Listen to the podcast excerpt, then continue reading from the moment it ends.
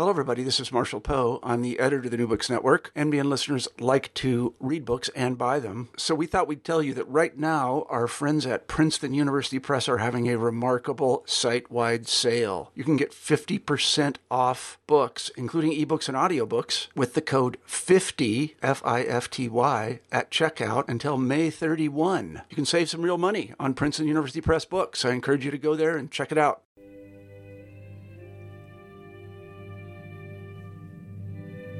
New Books in Economics, brought to you by EAEPE, the European Association for Evolutionary Political Economy. Welcome to this new episode of New Books in Economics, part of the New Books Network. We are here today in Nice uh, in the occasion of the 30th annual conference of the European Association for Evolutionary Political Economy. We are here to interview uh, one of the authors of a great new book uh, published in 2018 by Cambridge University Press. The title of the book is Modern Evolutionary uh, Economics, an overview. And there are great top economists among the authors. And they are Richard Nelson from Columbia University, Giovanni Dosi from Scuola Superiore Sant'Anna di Pisa, and we have Constance Helfat from Dartmouth College, Andrea Pyka from University of Hohenheim, Sidney Winter from Wharton School in Pennsylvania, Pierpaolo Saviotti from Utrecht University, Keun Lee from Seoul National University, Franco Malerba from Bocconi University, and our guest, which is Kurt Dopfer, professor at University of St. Gallen in Switzerland. Thank you for being with us, professor, and please can you introduce yourself and uh, the history of your profession and how you ended being the author of this book. Thank you very much for your inv- invitation. It's a great pleasure to say a few words and saying something in a range you indicated of five minutes on uh, author academic biography background. Uh, I wish to do that uh, with regard to the understanding of the book. And if you would force me to uh, reduce it to five or two or three minutes, I would say it may be captured as a series of crises that happened in my academic life. Now, crisis number one was uh, when I wrote my PhD thesis. I was at that time in the 70s fascinating by Jan Tinbergen's theory of the convergence of uh, capitalism and socialism, or Eastern and Western countries, as it was called at that time. But I found out uh, it's very unlikely that these uh, systems converge. Opposite to that, what I what I thought, I believed in Tinbergen. Now that was crisis number one. now it could be resolved uh, by writing that book and completing the thesis, which was warmly received, and Tinbergen wrote a review and so on.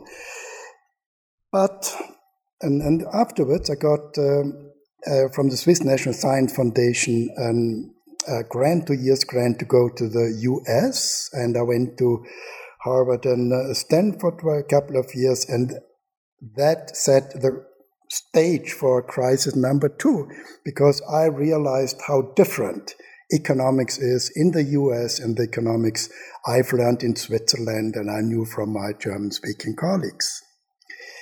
So, how do you resolve a, if you have a crisis? How do you resolve that problem? Well, I thought the best would be to make out a project. And the project was I invited leading economists to write for a book, Economics in the Future.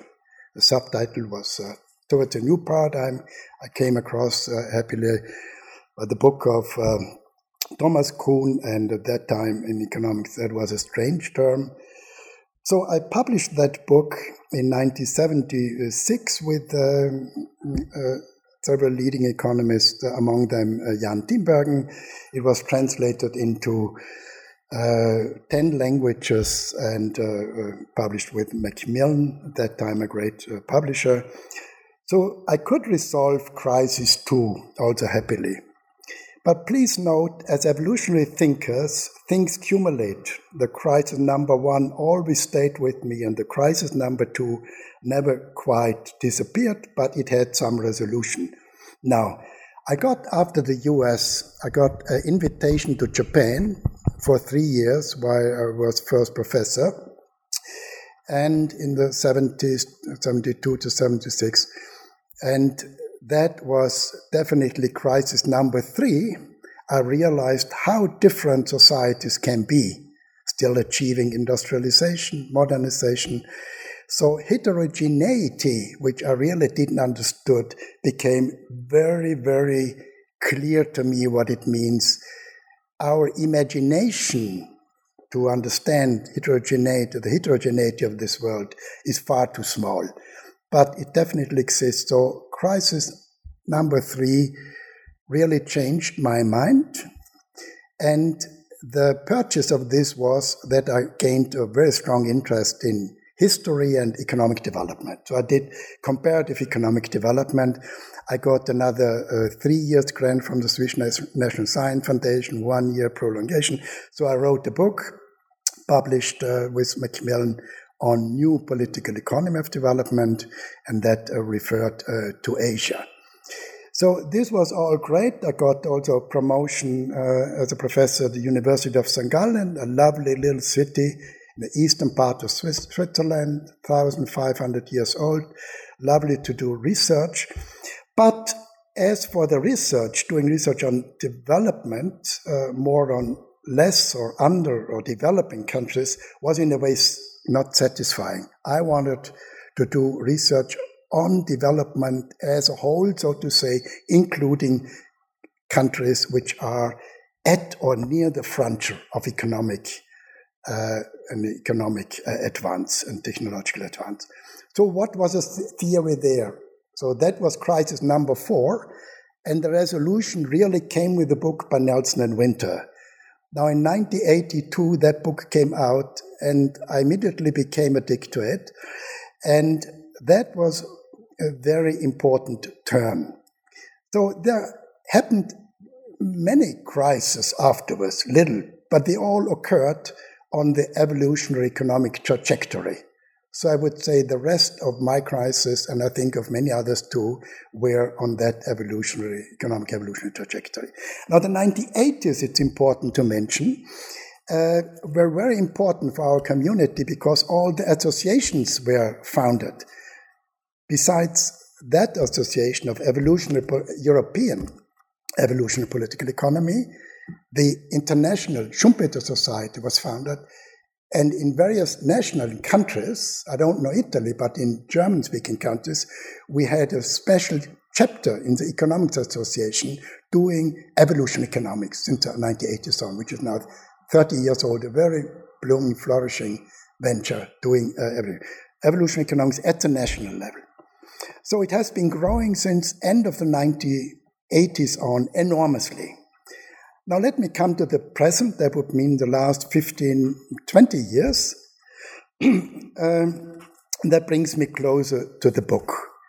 Uh, my research was, uh, if you ask me what I would publish, a few articles, particularly on micro, meso, macro, uh, also a book with Jason Potts on uh, the general theory of economic evolution with Routledge, and a couple of books on the foundations Evolutionary Foundations of Economics with uh, Cambridge University Press, and also uh, a book, Evolutionary Economics Program and Scope with uh, Kluwer. And these books uh, really complement uh, the book we are having here. They are more foundational books uh, and less so on theoretical chapters, as you will see in a moment. now, let me come to this book. Uh, Ten years ago, uh, Richard Nelson invited me to publish a book uh, on evolutionary economics, uh, preferably a textbook. Now, we discussed it at great length, but we thought it we better have it uh, a primer. So our goal was uh, to have a primer on evolutionary economics. And we worked and we worked and we, we exchanged emails via the Atlantic. And in a way, uh, the uh, takeoff didn't happen. The project fall asleep, so to say. Uh, but uh, after a few years, I got the invitation in uh, Vancouver, uh, uh, Vancouver in Canada, Simon Fraser University to give some lectures. Are great. I thought, why not make a stopover in New York? Came to my mind in Vancouver. I changed the ticket. I wrote Dick, well, I'm making a stopover in New York, and his reply was, I did not forget the book. Now, this was the birth of this book. Then we started discussing, and that's how the book came out.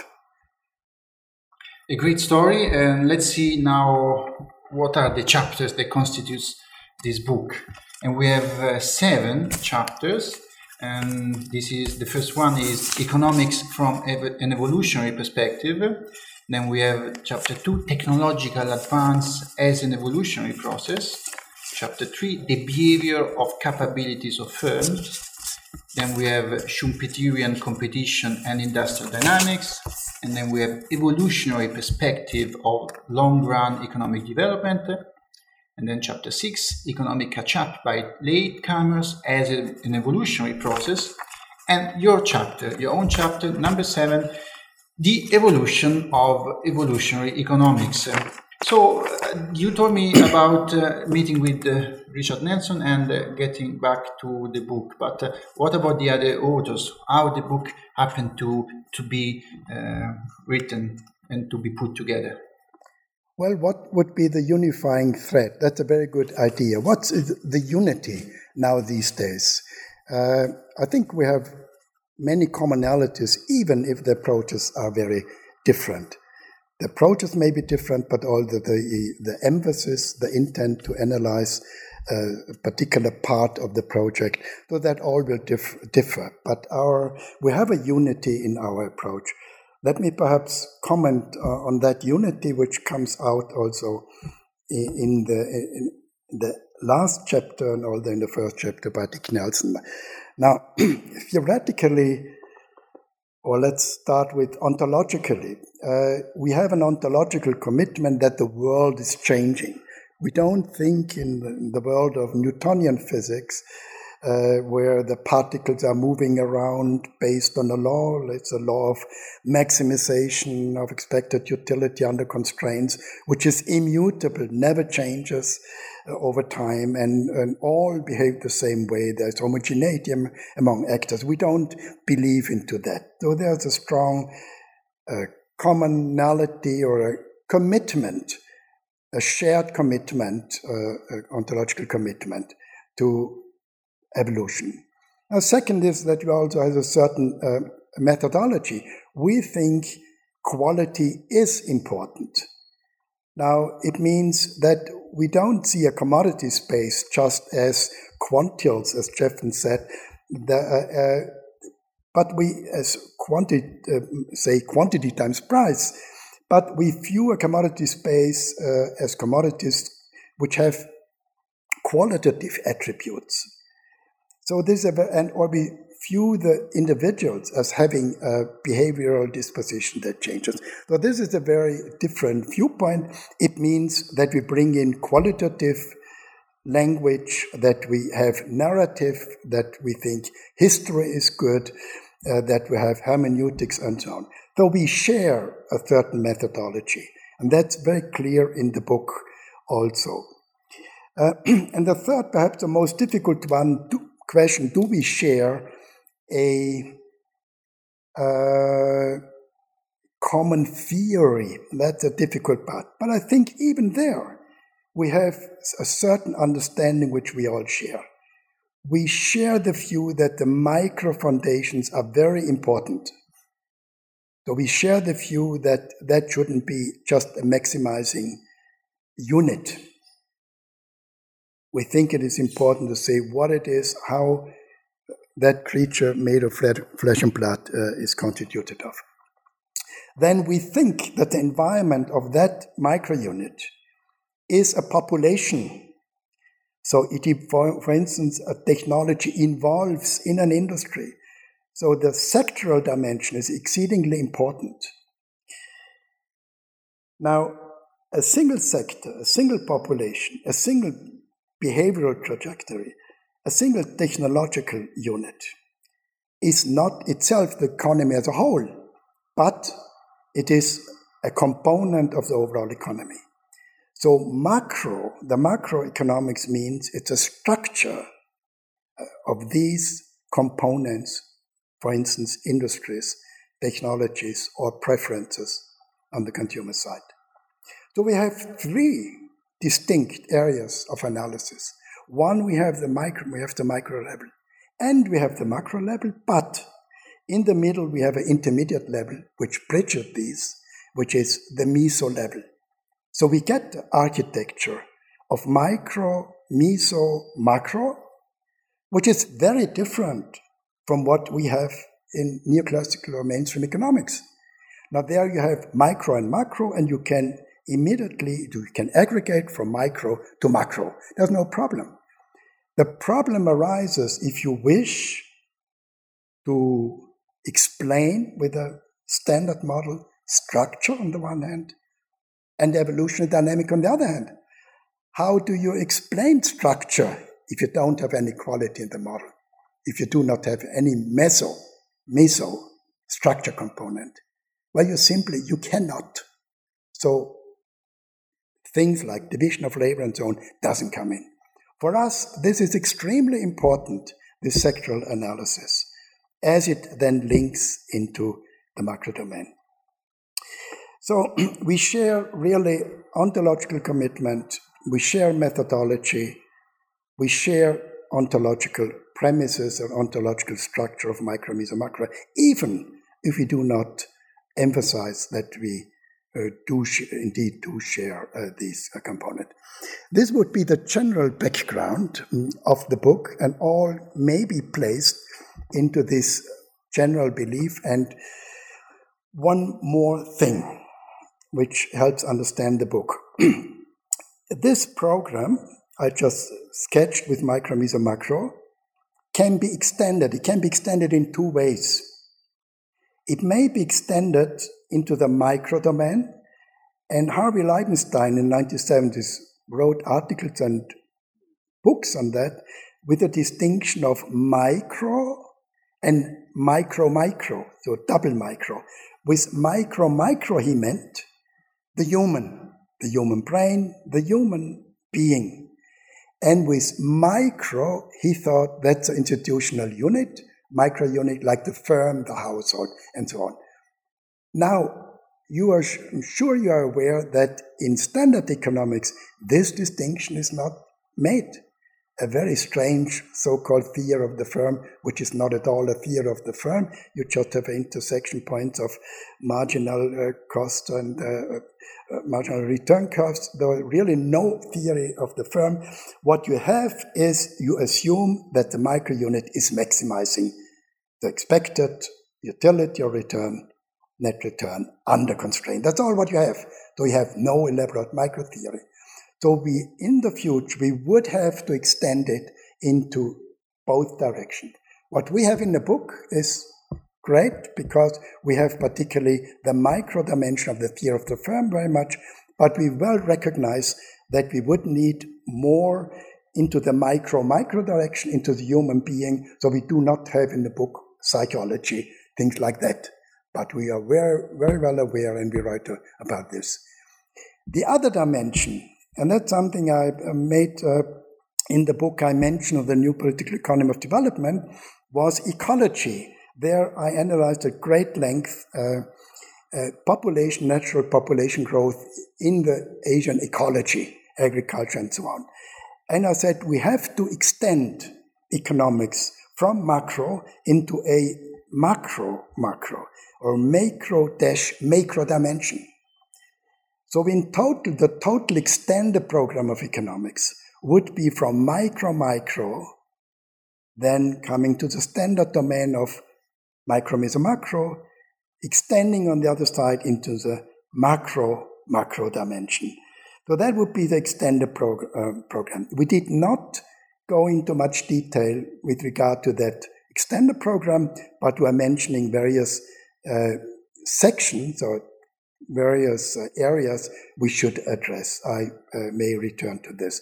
So, this would be the overall general framework uh, in which the book must be placed in.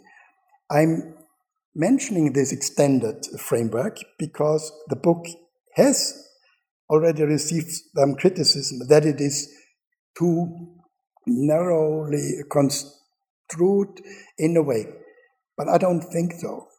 We are very aware that the whole evolution economics is broader than one can write in a book.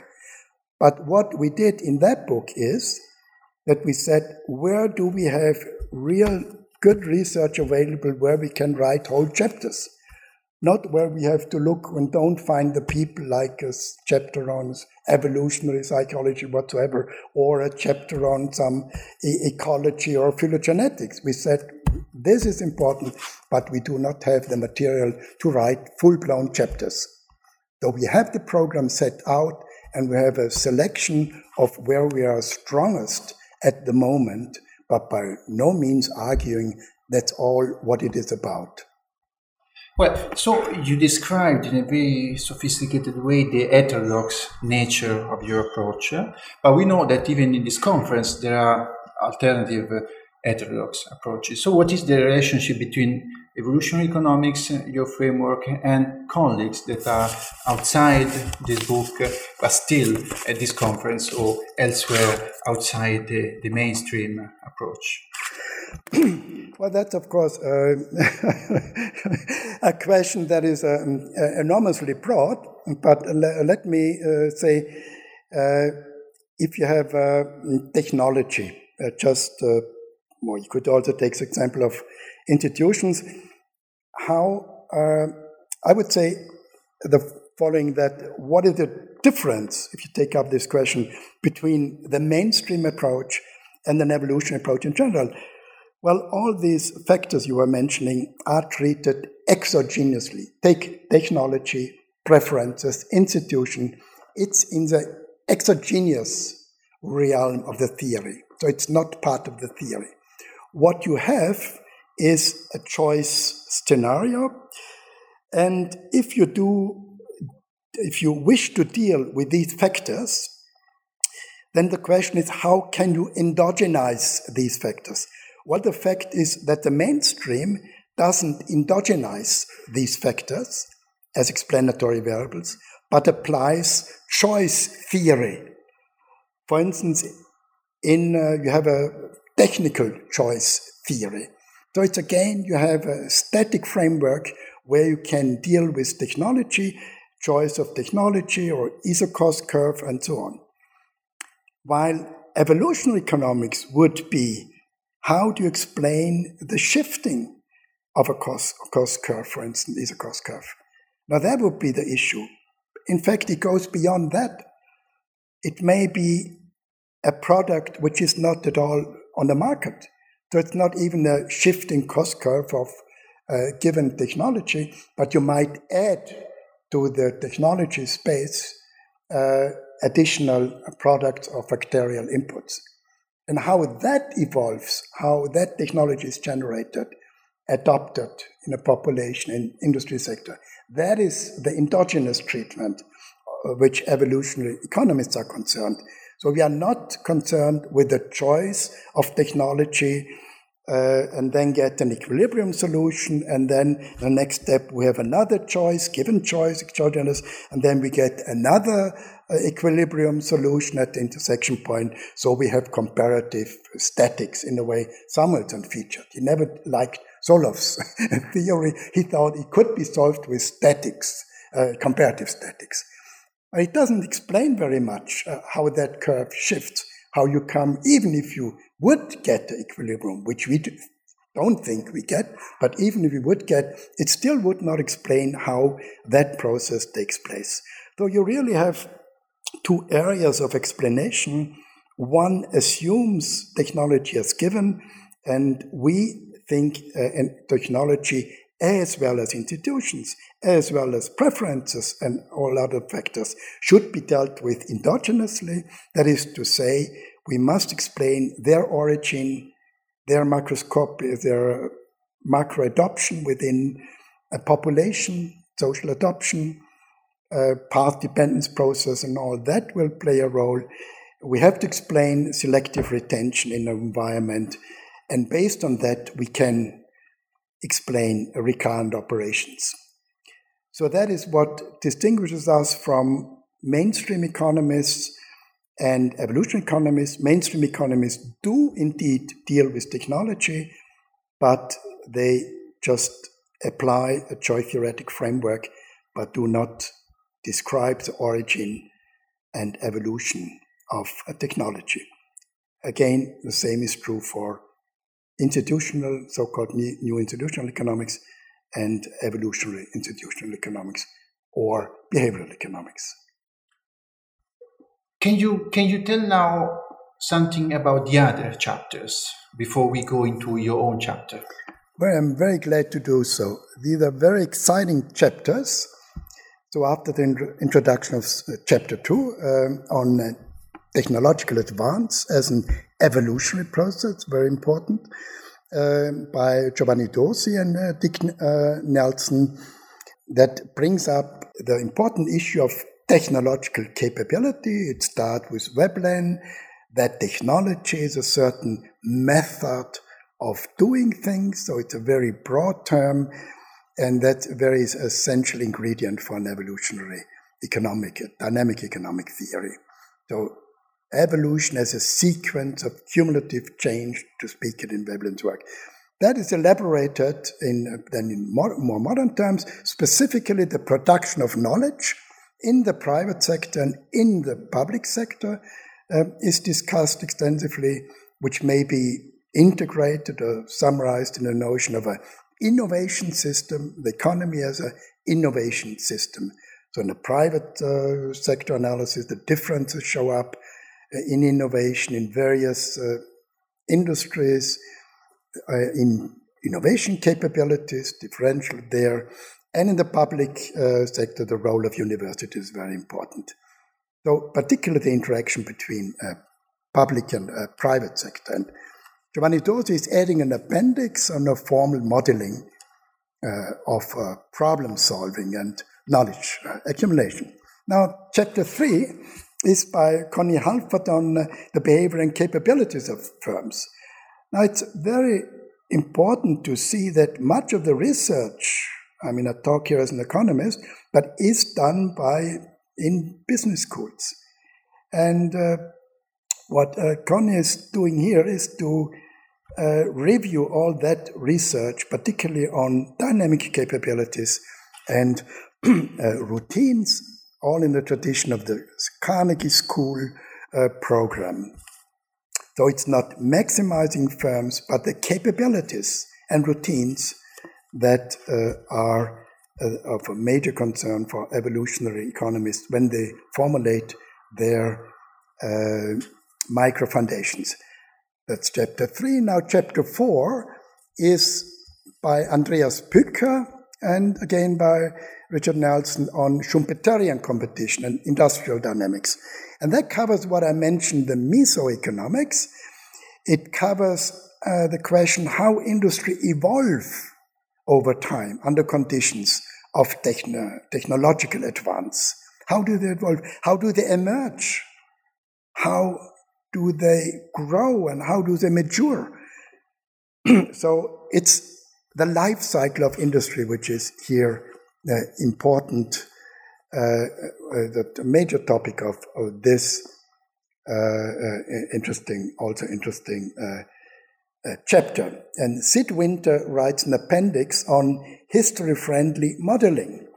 Now, in all these chapters in, in this uh, two uh, chapter four and appendix the co-evolution between production and consumption or supply and demand respectively, is of critical importance, though it's a co-evolutionary process, uh, co-evolution of habit, co-evolution of consumer and uh, producer instrument, and so on.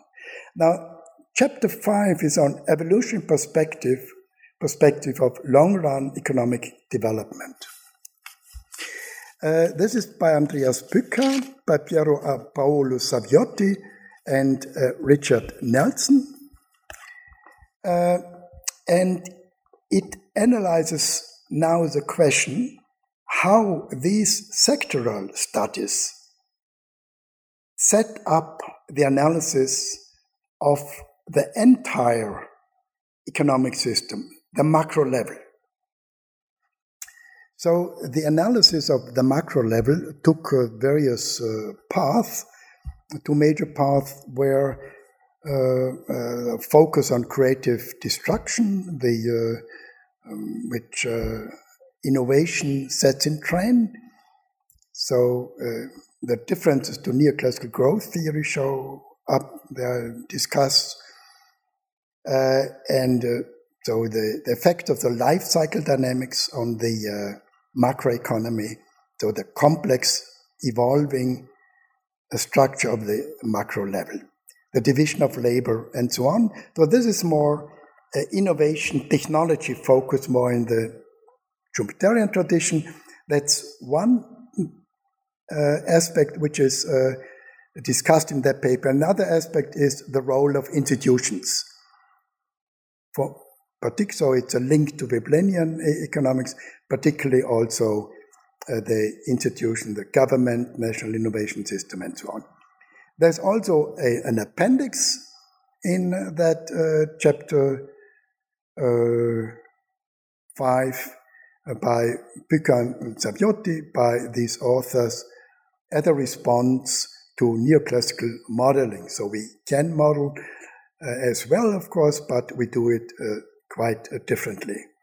There's a particular strong emphasis on demand that should be mentioned. Now, the point is that most of research described in that chapter 5 addresses economic development in countries at or near the technological and economic frontiers. So, chapter 6 takes another look. It analyzes development from the point of view of countries that are significantly lagging behind, as one says.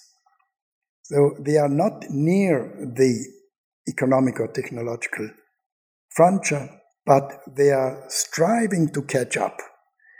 And this exactly is the chapter 6 topic that Keun Lee from uh, the Korea National University is discussing in a paper with Franco Malerba. So this is a process as uh, uh, Keun Lee in a book, he is also uh, has been publishing with Cambridge The Art of Catching Up, he writes. He is analyzing the middle income trap in which a developing countries grow strongly only to a plateau at a certain point, yet certain developing countries like China and others have managed to escape this trap. Now, building on that conception of a ladder from developing to developed countries being kicked away, uh, he suggests alternative ways such as leapfrogging, in which latecomers can, can catch up with their forerunners. Now, this is very briefly a, a tour d'horizon uh, to the uh, five chapters uh, of the book. And again, the last chapter, seven, which I published with Dick Nelson, is on research area where we think has not been done enough research, but we think should much more research come about. And this is a title of a chapter that uh, uh, reminds us of your book of 1976, which was published with Macmillan, and that was Economics in the Future. Chapter 7 instead is the evolution of evolutionary economics, so the future of evolutionary economics. Yeah, thank you very much for referring to that book. And I discussed the economics in the future, of course, uh, in, with a very lengthy foreword, which was a, a, third of the book. And I had four propositions. Proposition one, we must have a long run view on economics, and I mentioned evolutionary economics. But I did not understand exactly what I'm talking about. So that had to wait until the 1980s. Mm-hmm. So the idea of having a more long run view, this idea was around, but yes, how did it work out now? It worked out in the chapters I was just saying. And in that particular chapter 7, we start with Dobzhansky. We think what he said about biology, that's true for economics as well. Now, nothing makes sense in economics except in, this, in the light of evolution. So we must take on conceptual classes that allow for ongoing change in the economy. That's the introduction of that chapter on the evolution of evolution economics.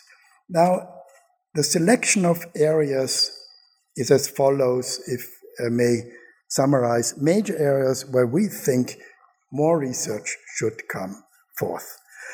First of all, there should be more research on the demand side.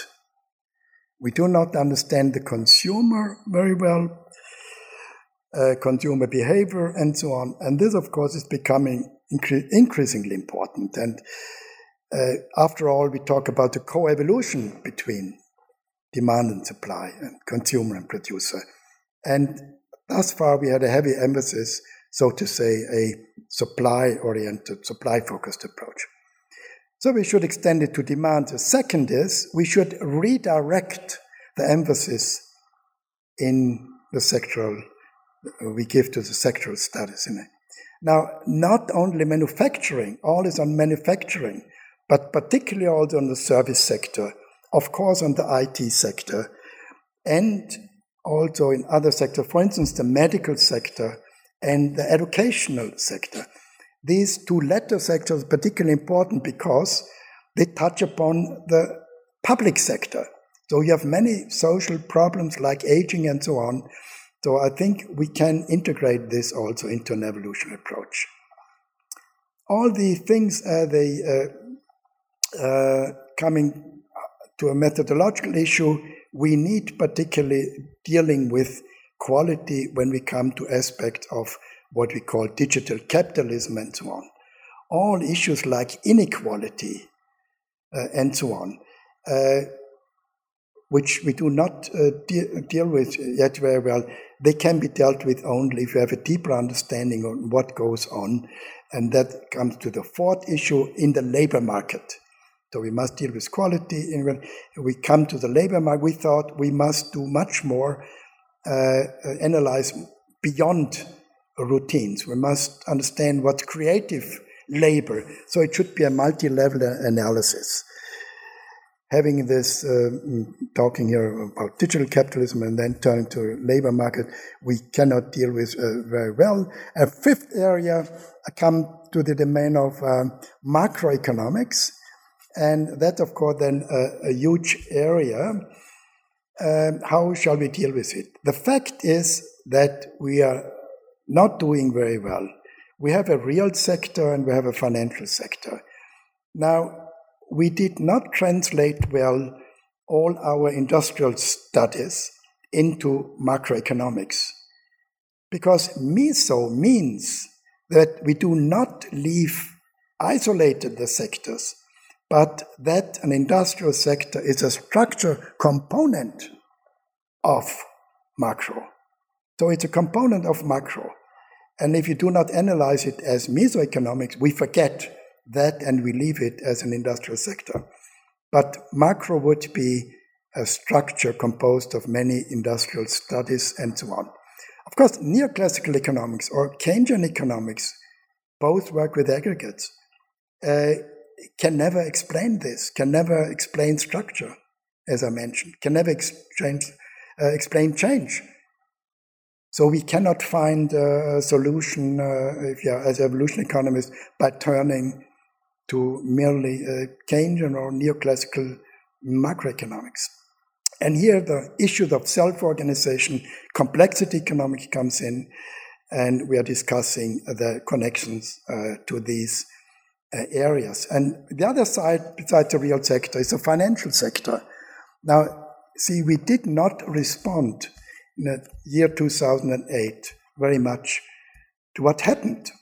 Now, that is uh, really unfortunate. Uh, probably we could have said more than we really said. Think of the following.